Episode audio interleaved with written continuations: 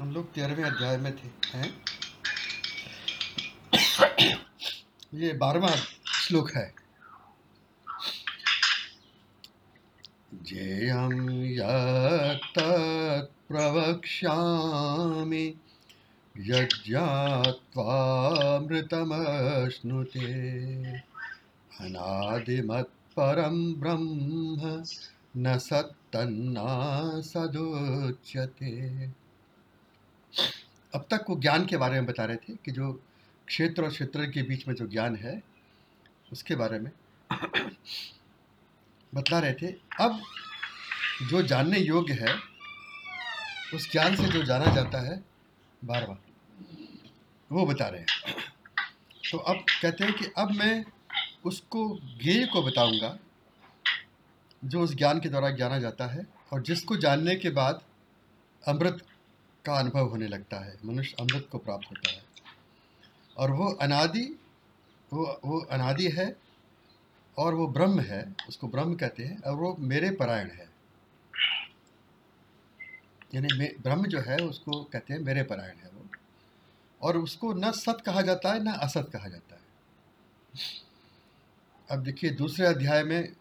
सत और असत का भेद बताया ये कहा कि सत का अभाव नहीं है और असत का भाव नहीं है फिर ग्यारहवें अध्याय में ये दसवें अध्याय में जब विभूति योग के वर्णन के समय ये कहा कि मैं सत और असत दोनों हूँ और अब कह रहे हैं कि वो ब्रह्म न सत कहा जाता है न असत कहा जाता है सर्वतः पाणिपादम तत् सर्वतोक्षिक्षिरोमुखं सर्वतः श्रुतिमल्लोके सर्वमावृत्य तिष्ठति वो सब और हाथ पैर वाला है सब और नेत्र सिर और मुख वाला है सब और कान वाला है यानी उसके हाथ पैर नेत्र सिर मुख और कान ये सब तरफ हैं क्योंकि वह संसार में सबको व्याप्त करके स्थित है सर्व आवृत्ति तिष्ठति सबको व्याप्त करके सारे संसार को व्याप्त करके और स्थित है सर्वेन्द्रिय गुणाभासम सर्वेन्द्रिय विवर्जितम असक्तम सर्वभ्रच निर्गुणम गुणभोक्तृ वो सारे इंद्रियों के विषयों का जानने वाला है उसको सब सारी इंद्रियां हैं उनके गुण हैं और उन गुणों से इंद्रियों को जो भी अनुभव प्राप्त होते हैं वो सबको जानने वाला है और फिर भी उसके वो सभी इंद्रियों से रहित है सभी इंद्रियों से परे है वो अनासक्त होकर भी सबका भरण पोषण करता है और वो निर्गुण होकर के भी सारे गुणों को भोगता है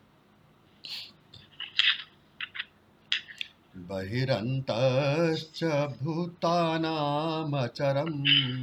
चरमेव च सूक्ष्मत्वात् तदविज्ञेयं दूरस्थं चान्तिके च तत् वो सब भूत प्राणियों के अंदर और बाहर है और वो अचर भी है और चर भी है वो सूक्ष्म और सूक्ष्म होने के कारण वो उसको जाना नहीं जा सकता वो अज्ञेय है अविज्ञेय और वो दूर भी है और पास भी है उपनिषद में अक्सर इस तरह की भाषा मिलती है ईशावास्य उपनिषद में कहा है कि वो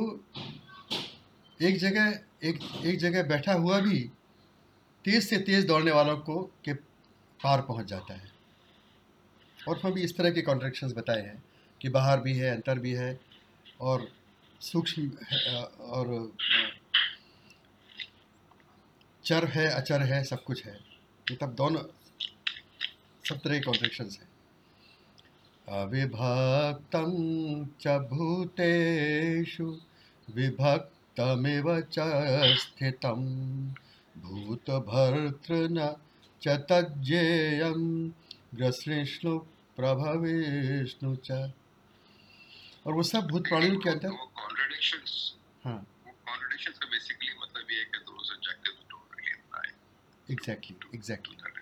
अगर कोई अगर मतलब कहे कि मैं ना काला हूँ ना गोरा हूँ तो इसका मतलब ये होगा कि उसमें हाँ अगर वो कोई कहे कि मैं काला भी नहीं हूँ गोरा भी नहीं हूँ तो इसका मतलब ये भी हो सकता है कि उस उसमें रंग होने की प्रॉपर्टी ही नहीं है वो ऐसी चीज़ है ही नहीं जिसमें कि जिसका कि रंग हो सकता हो जब वो कहते हैं कि मैं पास भी हूँ और दूर भी हूँ तो इसका एक मतलब ये भी हो सकता है कि वो स्पेस ही में नहीं है तो पास दूर का सवाल क्या उठता है जब वो कहते हैं कि ना मैं तो इसी तरह से मैं ना भूत हूँ ना भविष्य हूँ अगर ऐसा कहें तो इसका मतलब ये भी निकलेगा कि समय के अंतर्गत ही नहीं है इज़ आउटसाइड स्पेस टाइप तो वही बात है जो कि हमने पहले कही थी कि जब कभी when you are trying to explain something of a higher dimension to some to somebody who is living in lower dimensions, then these contradictions cannot be avoided. But by use of mystic language, by use of clever use of contradictions with poetic language, he's trying to trying to you know convey. So कहते हैं कि सब भूत प्राणियों में मैं अविभक्त हूँ I am undivided among the various divided beings और फिर भी मैं उनमें ऐसे स्थित हूँ जैसे कि मैं डिवाइडेड हूँ although I am undivided among the all the beings but I am situated in such a way as if I am divided विभक्तम इव चस्थितम और मैं और वो भूत सब ये ब्रह्म के बारे में थर्ड पर्सन में कहा है हम फर्स्ट पर्सन कह गए और सब भूत प्राणियों का मैं पालन पोषण करने वाला हूँ और उनको उत्पन्न करने वाला भी हूँ और उनका नाश करने वाला भी हूँ नाश करने वाला भी हूँ मैं पता नहीं क्यों फर्स्ट पर्सन कह रहे हैं तो उसको ही जानना चाहिए वही जानने योग्य है ज्योतिषामपि तज्ज्योतिस्तमसः परमोच्यते ज्ञानं ज्ञान गम्यम हृदय सर्वस्व और वो ज्योतियों का भी ज्योति है मतलब प्रकाश का भी प्रकाश है और अंधकार से भी परे है इसका अर्थ यह भी हो सकता है कि अंधकार प्रकाश दोनों से परे है वो ऐसी चीज़ है जिसमें कि न प्रकाश की संभावना है न अंधकार की और वही ज्ञान है वही जानने योग्य है और वही ज्ञान के द्वारा जहाँ पहुँचा जाता है वो है और वो सबके हृदय में प्रतिष्ठित है इति क्षेत्रं तथा ज्ञानं ज्ञेयं चोक्तं समासतः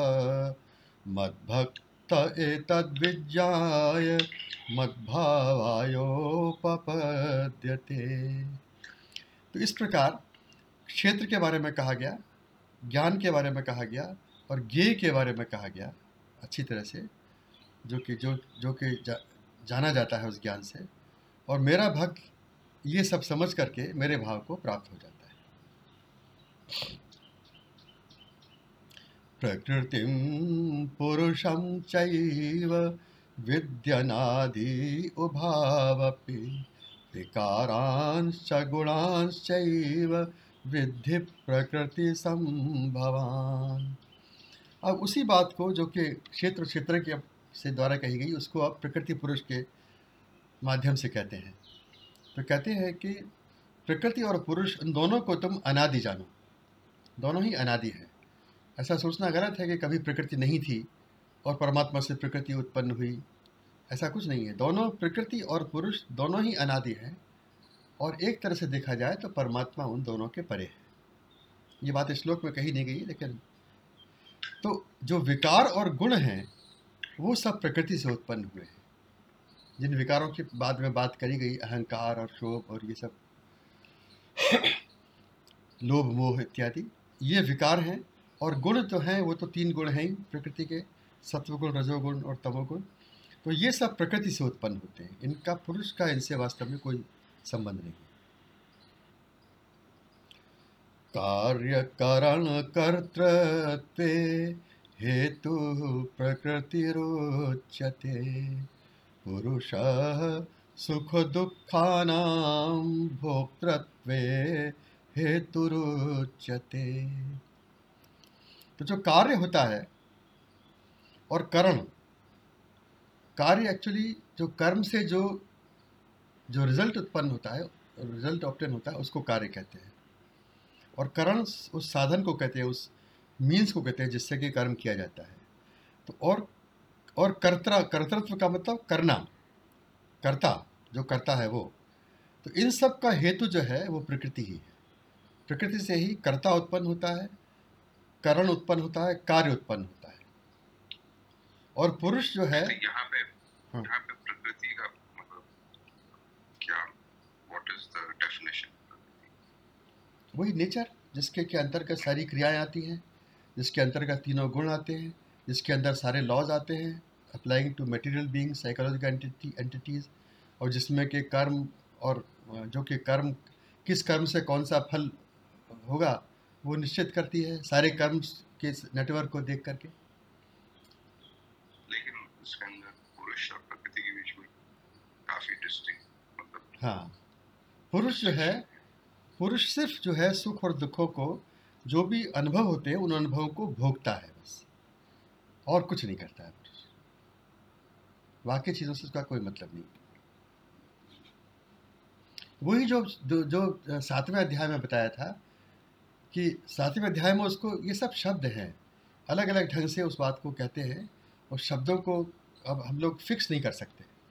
सातवें अध्याय में इसी बात को ऐसा कहा था कि मेरी दो तरह की प्रकृति है परा प्रकृति और अपरा प्रकृति अपरा प्रकृति में वो पांचों चीज़ें तत्व पाँचों तत्व गिनाए थे मन बुद्धि अहंकार वगैरह गिनाए थे और अपरा परा, परा प्रकृति में सिर्फ उसको जीवभूत कहा था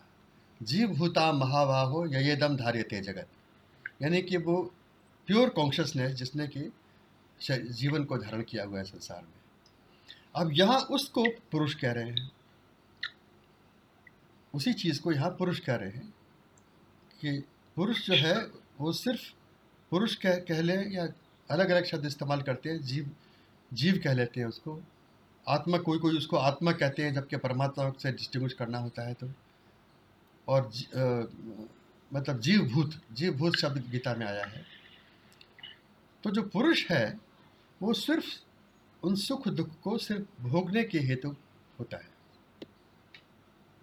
जो वास्तव में मतलब पहले भी इस बात को कह चुके हैं कि जो सारे यज्ञों का भोगने वाला मैं ही हूँ एक्चुअली पुरुष जो है वो उसका परम भाव जो पुरुष का जो अल्टीमेट रियलिटी है वो परमात्मा ही है ये बात अभी आने वाली है तो वही क्षेत्र क्षेत्र का जो है यहाँ क्षेत्र को प्रकृति समझ लो क्षेत्र की को पुरुष समझ लो और वो उस तरह से है पुरुष प्रकृतिस्थो है कारण गुण गुणान् कारणं गुणसङ्गोऽस्य निजन्मसु और पुरुष जो है वो प्रकृति के अंदर स्थित होकर के प्रकृति के गुणों को भोगता है अब कहते हैं कि अगर उसको भोगते समय उनमें आसक्ति हो जाती है तो वही उसकी उसके सत और असत यानी अच्छी और बुरी योनियों में जन्म लेने का कारण होता है ये चीज समझने की है तो। अगर उसको आसक्ति नहीं होती तो वो परमात्मा के लेवल पर ही रहता है वो भोगता रहता है उनको पर उसको क्योंकि उससे कोई असर उसको पड़ता ही नहीं है तो वो एक तरह से साक्षी जैसा रहता है उसका भोगना जो है सुख दुख को भेगना वो खाली एक पिक्चर पिक्चर देखने की तरह से होता है लेकिन अगर उनको भोगते समय उसमें आसक्ति उत्पन्न हो जाए उनमें तो फिर वो वही आसक्ति उसके के कारण वो सत और असत योनियों में जन्म लेने का कारण बन जाती है उसकी यानी फिर वो अलग अलग शरीर धारण करके और अलग योनियों में जन्म लेता है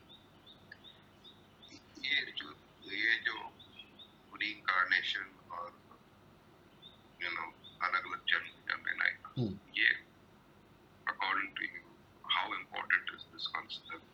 not important not important if you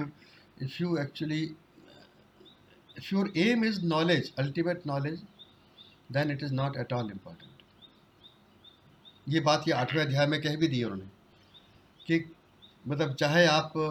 चंद्र मार्ग से जा कर के वापस आ जाएं चाहे सूर्य मार्ग से वापस ना आए इसकी परवाह नहीं करनी चाहिए और योग युक्त ही रहना चाहिए क्योंकि जो काल के अंतर्गत ये सब हो रहा है और तुम्हारा जो डेस्टिनेशन है वो काल के बाहर है इसलिए सर्वेशु कालेशु आठवें अध्याय में कहा था आखिर में तस्मात सर्वेशु कालेशु योग युक्तो भवार्जुन पहली लाइन थी नैते श्रुति पार्थ जानन योगी मुह्यति कश्चन इन दोनों रास्तों को जानने के बाद में योगी कभी मोहित नहीं होता इसलिए हर समय हर काल में तुम योग युक्त ही रहो लेकिन वो बताने के लिए सब कुछ बताना पड़ता है ये सब होता है अब उसमें इस तरह की चीज़ है कि मान लो स्क्रीन पर एक पिक्चर देख रहे हैं तो दो एक्सट्रीमिटीज़ हो सकती है एक तो एक्सट्रीमिटी ये हो सकती है एक एक्सट्रीम ये हो सकती है अरे यार पिक्चर देख रहे हैं ना पिक्चर में कुछ है थोड़ी रियलिटी थोड़ी है एक्चुअली क्या है कुछ कुछ कुछ पोर्शन में लाइट पड़ रही है कुछ में डार्कनेस पड़ रही है कुछ में अलग अलग तरह की अलग अलग रंग की लाइट पड़ रही है और आवाज़ें आ रही हैं बस इतनी रियलिटी है बाकी सब तो कल्पना है इमेजिनेशन है और भ्रम इल या हेलुसिनेशन है या जो भी समझ लो उसको तो ये एक एक्सट्रीम है ये वो एक्सट्रीम है जिसमें कि आदमी ज्ञानी है और इतना अधिक ज्ञानी है कि उसको आनंद लेने का भी मन नहीं होता उसको पिक्चर एंजॉय करने का भी मन नहीं हो रहा है उसको क्या कहती सब बेकार है सब दूसरी एक्सट्रीम क्या है कि वो पिक्चर में इतना इन्वॉल्व हो गया कि उसको ही has developed biases and प्रोजिस with the characters for that movie who actually do not exist. Somebody has acted for something, but that character it does not exist. तो वो दूसरी एक्सट्रीम है तो जो होता क्या है कि जब दूसरी एक्सट्रीम ज़्यादा हो जाती है आसक्ति वाली तो फिर ये सब बंधन हो जाते हैं कर्म के बंधन होते हैं और उसके कारण जन्म वगैरह होता है जन्म होने में कोई बुराई भी नहीं है लेकिन जन्म में फिर वो बंधन महसूस करता है वही वैसी बात है कि एक जेलर भी जेल में रहता है और कैदी भी जेल में रहता है लेकिन कैदी अपने को हमें लगता है कि मतलब this concept is very helpful for as a practical guide to keep people you know हां दैट्स ट्रू एब्सोल्युटली लेकिन लेकिन at least my my understanding so far is कि द कॉन्सेप्ट ऑफ पुनर्जन्म hmm. जैसे बिल्कुल बिल्कुल ठीक बात कह रहे हो तुम एकदम ठीक बात कह रहे हो हम्म। इस बहुत बिल्कुल ठीक और दादा भी यही कहते थे दादा भी हमसे यही इसी बात को डिस्कस करते थे और हम उनको यही बात कहते थे यार को सही बात एकदम सही बात बता दें क्या वो बिल्कुल ज़रूरी नहीं है लेकिन समझाने के लिए कह रहे हैं अब जो भी है वो तो और ये भी बात हमारी ठीक है कि जब कॉमन लोगों को आप ऐसे अगर कह देंगे तब तो वहाँ बिल्कुल एनआरकी हो जाएगी वही कुछ सब अपने को आत्मज्ञानी समझ करके और, और अदादुन व्यवहार करने लगेंगे अब है अब जो असली बात है वो कह रहे हैं इस श्लोक में बाईस में उपद्रष्टानुमंता च भर्ता भोक्ता महेश्वर परमात्मे चाप्युक्तो देहेस्मिन पुरुष पर ये असलियत ये है कि जो शरीर के अंदर जो ये पुरुष है ये क्या करता है सिर्फ देखता है और अनुमति देता है जैसे कि भगवान ने कहा था आठवें अध्याय में कि मया अध्यक्षेण प्रकृति ही सूयते सचराचरम प्रकृति ये सारा कार्य जो है सृष्टि के बनाने का पालन पोषण करने का और नष्ट करने का ये सब चक्कर जो है कल्प के प्रारंभ में सबकी उत्पत्ति होती है और कल्प के बाद में उनकी ये सब ये सब चीज़ें जो हैं ये मेरी अध्यक्षता में होती हैं मैं सिर्फ अध्यक्ष बना वहाँ बैठा रहता हूँ तो मैं सिर्फ दृष्टा हूँ मैं सिर्फ देखता हूँ जैसे कि पिक्चर कोई देखता हो और अनुमति देता हूँ मैं जो कुछ भी होता है उसमें सब में मेरी अनुमति है और भरता भोगता मैं ही ईश्वर रूप में जिसको कि प्रकृति भी कह सकते हैं उस ईश्वर रूप में मैं भरता भोगता भी हूँ और सबका सारे भूत प्राणियों का महान ईश्वर और मैं ही और मैं परमात्मा भी हूँ मतलब वो पुरुष जो है वो परमात्मा भी है उसको परमात्मा भी कहा जाता है और वो अल्टीमेट रियलिटी है अब उसके ऊपर है कि वो कितना इसको एंजॉय करें न चाहे तो न करें और उसमें कितना इन्वॉल्व हो ये सब उसके ऊपर है वो जितना आनंद लेना चाहता है उतना आनंद ले दे कभी उसको ये लगे कि अच्छा भाई ठीक है हो जाए पुनर्जन्म तो क्या बुराई है मैं ये भी एक्सपीरियंस करके देख लेता हूँ तो वो खुद ही इतना इन्वॉल्व हो जाता है उसमें कि फिर वो उसके बंधन में बन जाता है लेकिन उससे कुछ फ़र्क नहीं पड़ता वो असलियत में वो परमात्मा ही है और वही महान ईश्वर है इसीलिए इंटरचेंजेबली ये उसको पुरुष कहते हैं कभी परमात्मा कहते हैं कभी ईश्वर कहते हैं और he is deliberately using the same words interchangeably for apparently different entities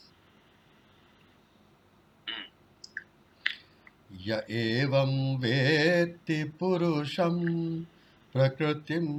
च गुणैः सह सर्वथा वर्तमानोऽपि न स जायते जो इस प्रकार पुरुष और प्रकृति को गुणों के साथ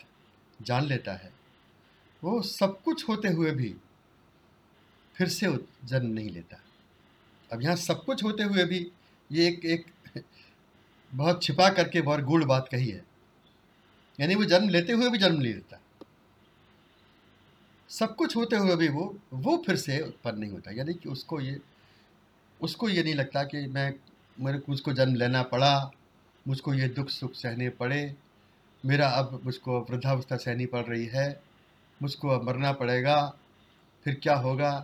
ये सब कुछ मतलब नहीं उसको होता है क्योंकि वो प्रकृति और पुरुष का रहस्य अच्छी तरह से समझ चुका है ध्यान तो जो हम्म। जो इवन जो पुरुष का जो कॉन्सेप्ट है it is in some concept just to Absolutely. again maybe as to bridge maybe on the bridge absolutely क्योंकि देखो जो तेरहवें अध्याय के शुरू में उन्होंने तीन चीज़ों का वर्णन नहीं किया था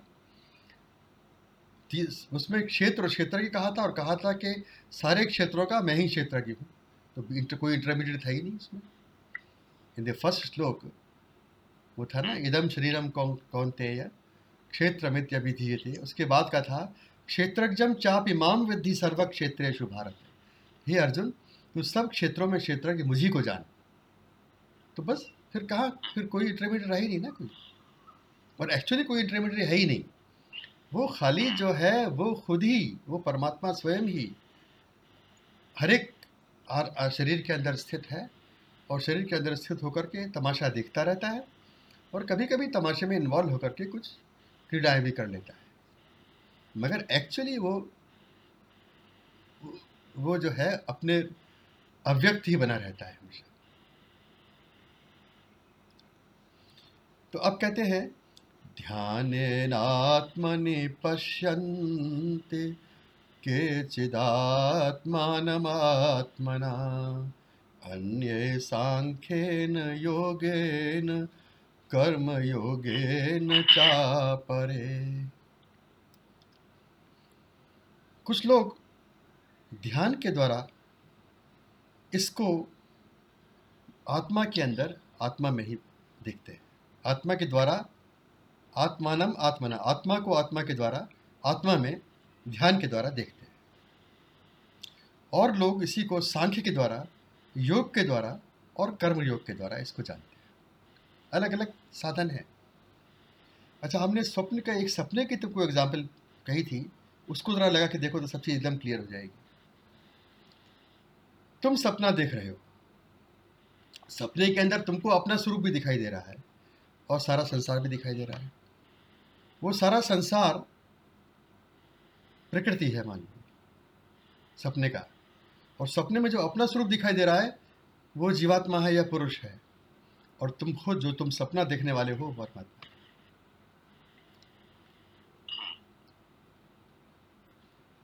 उस तरह की बात है अब उसको अब ये ये तो है ही नेचुरली जो तुम अपने को देख रहे हो वो तुम ही तो हो लेकिन फैक्ट ये है कि वो भी तुम ही हो और तुम्हार तुम्हारा अपने रूप के अलावा जो कुछ दिखाई दे रहा है सपने के संसार में वो भी सब तो तुम ही हो तुम उस सब सब चीज़ में व्याप्त हो और वह खेल उसका खेल चल रहा है बस उसके अंदर तुम जितना चाहो उसमें इन्वॉल्व हो जाओ इन्वॉल्व ना हो लेकिन तुम्हारी जो असलियत है वो तो बदल नहीं सकती हाँ एग्जैक्टली exactly. तो ये इसको अलग अलग माध्यम से लोग देखते हैं जानते हैं अन्य मजान श्रुत्वान्येभ्य उपासते तेऽपि मृत्यु मृत्युं श्रुतिपरायणा तो और दूसरे लोग जो हैं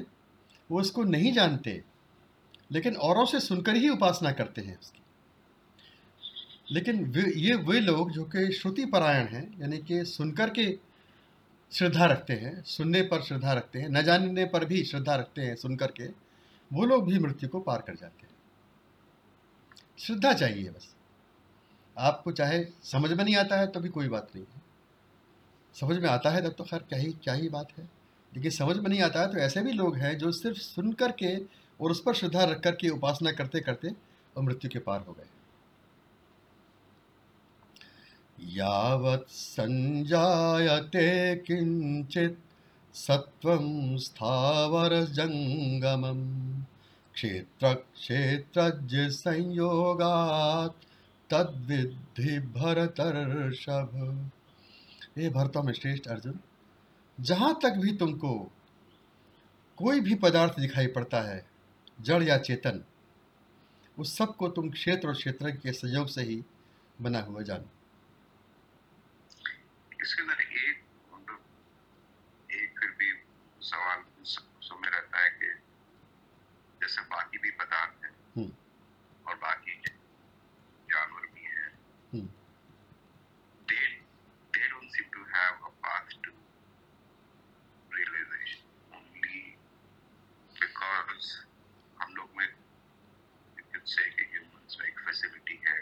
they can they can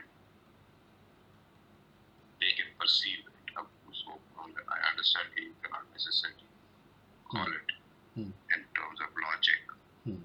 because it is not related to your mind of way. But even even so,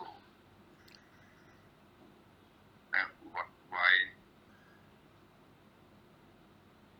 उसका मतलब क्या है उसका उसके दो तरह की एस्पिरेशन एक तो कर्म थ्योरी के बेस लेवल पर एस्पिरेशन ये है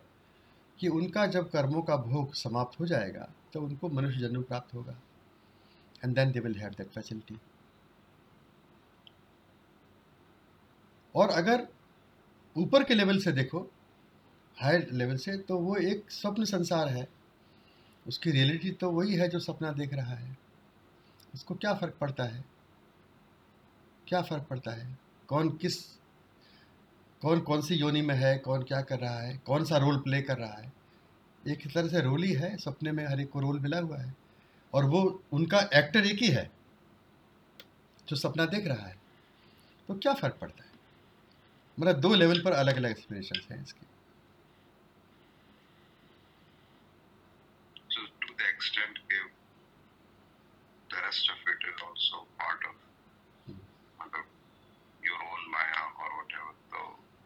I mean you are equally you are equally in the, the dream land the dream world you are equally in everybody कोई ये तो है नहीं कि सपने में कोई पेड़ दिखाई पड़ रहा है कोई हाथी है चींटी है तो चींटी में कुछ कम हो तुम वो तो सपने में तो सब का तुम्हारे हमारे लिए स्टेटस है कि वो आपस में वो कुछ भी समझते हों आपस में वो चाहे लड़ते हों कि अभी तुम ऐसे क्यों हो मैं ऐसा क्यों हूँ और मेरे पास ये चीज़ क्यों नहीं है तुम्हारे पास वो चीज़ क्यों है लेकिन you as a dreamer know that there is no injustice anywhere.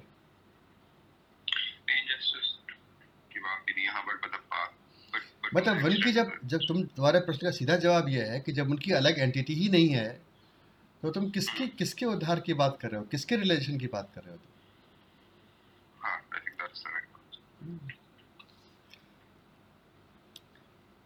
समम सर्वेषु भूतेषु तिष्ठन्तं परमेश्वरं विनश्यस्त्वविनश्यन्तं यह पश्यति स पश्यति वो परमेश्वर जो उन सारे भूत प्राणियों में समान रूप से स्थित परमेश्वर को देखता है और उन भूत प्राणियों में जो कि नाशवान है उन नाशवान में उन अविनाशी को समान भाव से देखता है वही ठीक देखने वाला है अब एक और बात दिमाग में आई कि एक सूरज चमक रहा है और बहुत सारे बर्तन रखे हुए हैं पानी के अब उसमें से एक बर्तन फूट गया तो उसके अंदर जो प्रतिबिंब बन रहा था उसका क्या हुआ सवाल यह है कि उसका कोई इंडिविजुअलिटी ही नहीं थी उसकी किसी भी प्रतिबिंब की कोई इंडिविजुअलिटी नहीं है तो उसमें से कितने भी कम हो ज़्यादा हो अक्सर लोग ये भी पूछते हैं कि अरे भाई वो पुनर्जन्म होता है तो अब आजकल तो पॉपुलेशन बहुत बढ़ गई है तो ये कहाँ से आ रहे हैं ये सब जीव तो उनका कोई नंबर कोई डेफिनेट कोई कंजर्व थोड़ी होता है नंबर इनका आप अगर एक बर्तन रखिए तो एक प्रतिबंध होगा चार रखिए चार हो जाएंगे दस रखिए दस हो जाएंगे सौ होंगे तो सौ हो जाएंगे उसमें से टूट जाएंगे कुछ तो उससे सूरज का क्या बनता बिगड़ता है और प्रतिबंध का भी क्या बनता बिगड़ता है तो अब ये कह रहे हैं कि विनाशशील भूत प्राणियों में नष्ट होते हुए भूत प्राणियों में जो अविनाशी परमात्मा को परमेश्वर को समान रूप से स्थित देखता है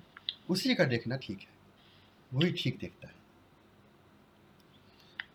समम पश्यन् हि सर्वत्र समवस्थितमीश्वरं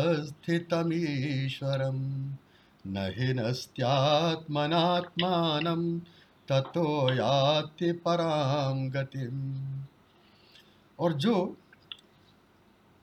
उस ईश्वर को सब जगह सब सब जगह समान रूप से सिद्ध देखता है और इस प्रकार आत्मा का आत्मा के द्वारा हनन नहीं करता आत्मा को आत्मा के द्वारा नष्ट नहीं करता वो परम गति को प्राप्त करता आत्मा को नष्ट करना क्या है कि उस सत्य को स्वीकार न करना या सत्य को जानना नहीं अपने को ये समझना कि मैं सपना देख रहा हूँ और सपने को ही रियलिटी मानना ये आत्मा के द्वारा आत्मा का हनन है क्योंकि आप वास्तव में क्या हैं ये तो आप जानते नहीं हैं तो जो इस प्रकार देखता है जो ईश्वर को सर्वत्र देखता है सब जगह समान रूप से देखता है और इस प्रकार आत्मा के द्वारा आत्मा को नष्ट नहीं करता यानी आत्मा को देखता है सब जगह वो परम गति को प्राप्त होता है प्रकृत्यैव च कर्माणि क्रियमाणानि सर्वशः यः पश्यति तथात्मानमकर्तारं स पश्यति जो प्रकृति के द्वारा ही सारे काम किए जाते हैं ये देखता है और आत्मा को अकर्ता देखता है वही ठीक देखता है ये बिल्कुल तीसरा अध्याय का करीब करीब रिपोटिशन है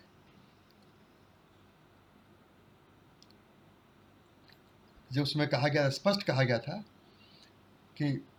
प्रकृति के गुणों के द्वारा ही सारे काम करे जाते हैं और अहंकार से मोहित आत्मा अपने को अपने को कर्ता मान लेता है तो वही बात कही है कि प्रकृति के द्वारा ही जो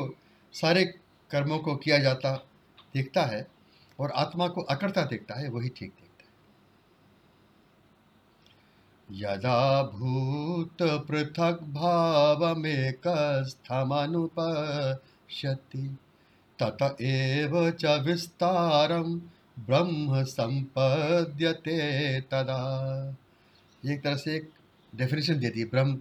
ब्रह्म की प्राप्ति कब हुई इसका एक वो कहते हैं कि जब भूत प्राणियों के पृथक भाव को वो एकस्थ एक में ही स्थित देखता है भूत भूत प्राणियों के पृथक भाव को अलग अलग भावों को अलग अलग एग्जिस्टेंस को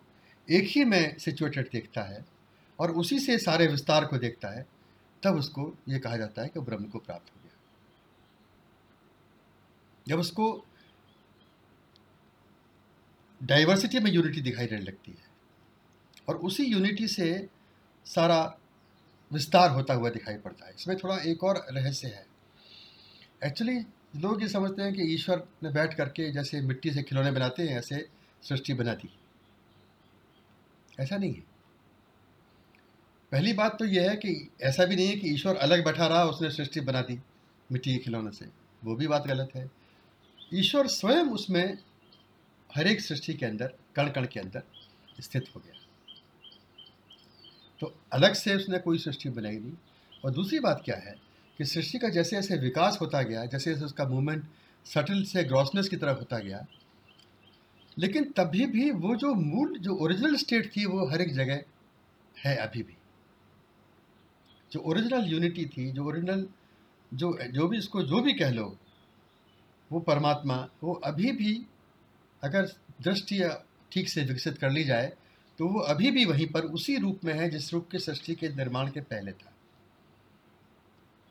सो so, एक दृष्टि एक दृष्टिकोण से देखा जाए अगर उच्चतम दृष्टिकोण से देखा जाए तो कोई सृष्टि हुई ही नहीं है सिर्फ वही वो है और दूसरे दृष्टिकोण देखा जाए तो सृष्टि हुई है और ग्रॉसनेस हुई है उसमें अलग अलग डाइवर्सिटी हुई है अलग अलग तरह की चीज़ें बनी हैं जिसका कोई अंत ही नहीं है लेकिन उस विस्तार में जब वो उसी एक को देखता है पृथक पृथक भावों में अलग अलग भूत प्राणियों में वो उसी को जब देखता है और अगर ये बल्कि ये कहा जाए कि वो जब व्यवहार करते समय तो उस समय व्यवहार करता है नीचे उतर करके लेकिन वो सब कुछ करने के बाद में फिर वो उसी स्थिति में पहुंच जाता है उसी ठिकाने पहुंच जाता है जहाँ कि उसको सृष्टि लगभग दिखाई नजर ही में नहीं आती तब वो ब्रह्म को प्राप्त हुआ कहलाता है अनाद्यत्वा निर्गुण परमात्मायमव्यय शरीरस्थोऽपि कौन्तेय न करोति न लेप्यते अब जीव को गायब कर दिया बीच में अब कहते हैं कि अनादि होने के कारण और निर्गुण होने के कारण वो अव्यय परमात्मा शरीर में स्थित होते हुए भी हे अर्जुन न कुछ करता है न लिपायमान होता है अब जीव कोई रहा नहीं कोई न पुरुष न कुछ बस परमात्मा है तो कहते हैं वो चूँकि अनादि है चूँकि वो अनादि है इसलिए मतलब वो इन्वॉल्व किससे होगा इन्वॉल्व करने वाली चीज़ें तो सब लिमिटेड हैं आदि और अंत वाली हैं और वो अनादि है और निर्गुण है तो जब वो निर्गुण है तो गुणों से क्यों इन्वॉल्व होगा तो वो अव्यय परमात्मा शरीर में स्थित होने पर भी हे अर्जुन न कुछ करता है और न इन्वॉल्व होता है न लिप्त होता है यथा सर्वगतं सौक्ष्म्यादाकाशं नोपलेप्यते सर्वत्रावस्थितो देहे तथात्मा नोपलेप्यते अब उदाहरण देते हैं कि जिस तरह के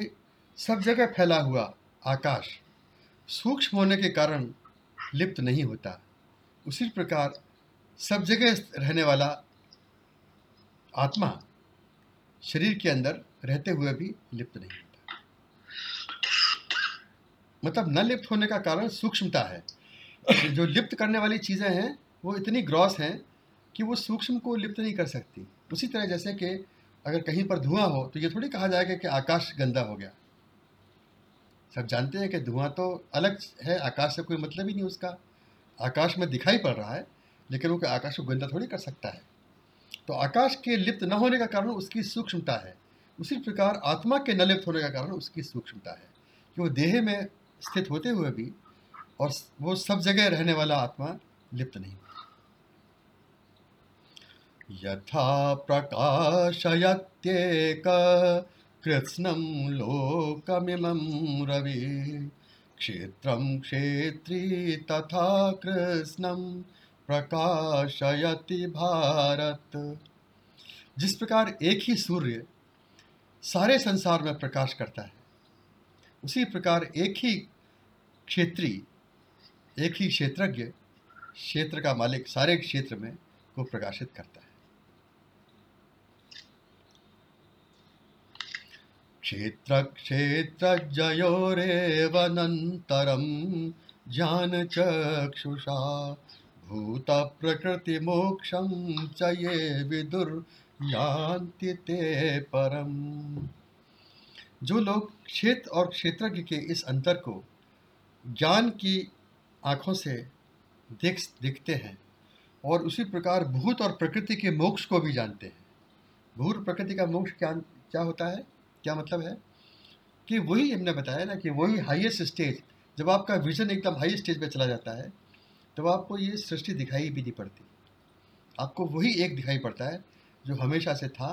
अब भी है और हमेशा रहेगा और जिसने कि उस हाईस्ट हाइस्ट स्टेज की अगर बात की जाए तो उसने कभी कुछ बनाया ही नहीं कोई सृष्टि उसने रची ही नहीं तो भूत प्रकृति मोक्षम उस भूत प्रकृति का मोक्ष जो है वो जानने जानने वाले उस परम को जानते हैं उस परम को प्राप्त हो जाते हैं ओम तत्सदिति श्रीमद्भगवद्गीतासु उपनिषत्सु ब्रह्म विद्यायाम योगशास्त्रे श्रीकृष्णार्जुन संवादे क्षेत्र क्षेत्र विभाग योगो नाम चत्रो तत्र त्रयोदशोध्याय ओम तत्सत इस प्रकार श्रीमद्भगवद्गीता के उपनिषद में ब्रह्म विद्या के योग शास्त्र में श्री कृष्ण अर्जुन के संवाद में क्षेत्र क्षेत्र के विभाग नामक योग योग नाम का तेरहवा अध्याय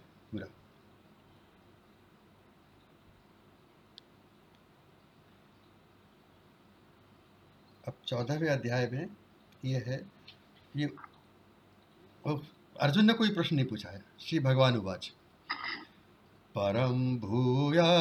प्रवक्ष्यामि ज्ञानानां ज्ञानमुत्तमं यज्ञा मुनय सर्वे पराम सिद्धिमितो गता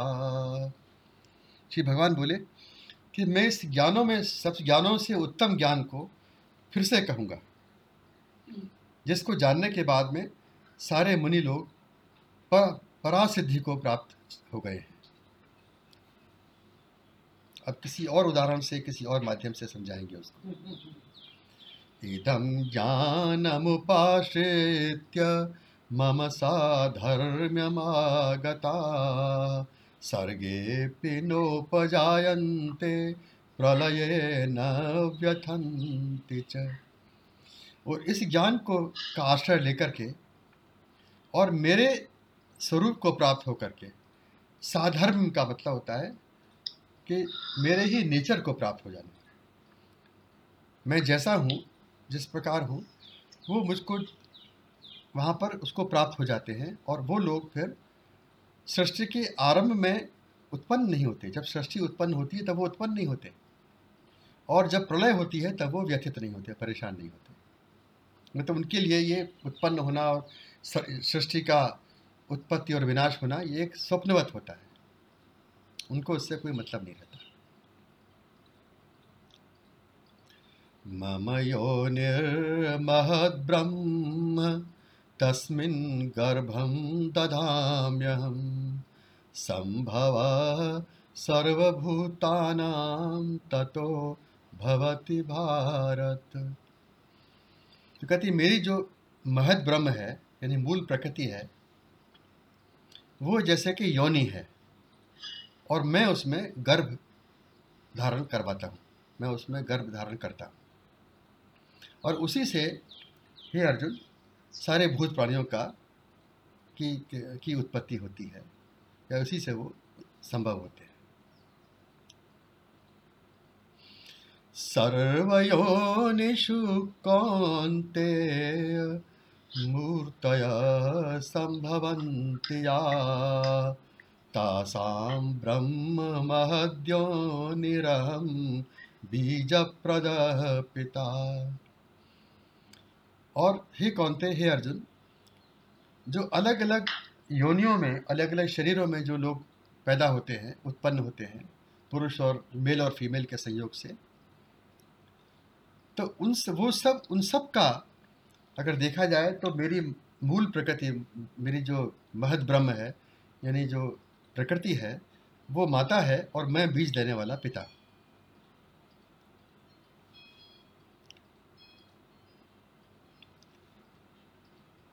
सत्वं रजस्तम इति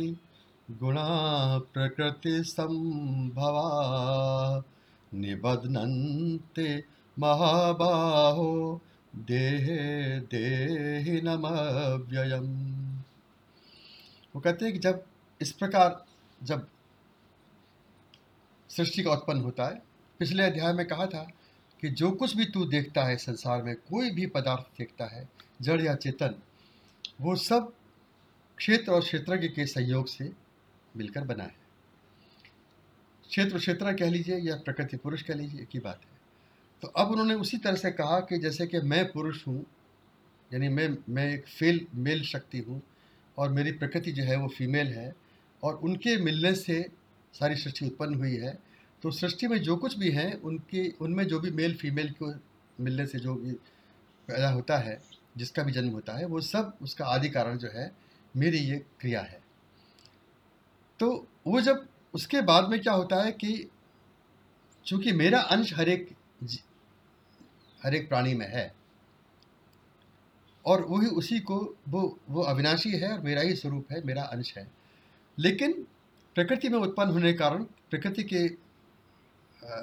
से जो प्रकृति उससे उत्पन्न गुण हैं वो उसको बंधन में बांध लेते हैं मतलब उसको उसके सामने एक तमाशा दिखाने लगते हैं उस तमा से वो प्रभावित भी हो जाता है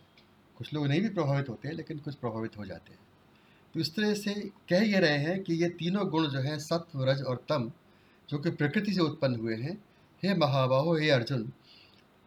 देही को यानी शरीर के मालिक को उस शरीर के अंदर वो बांध देते हैं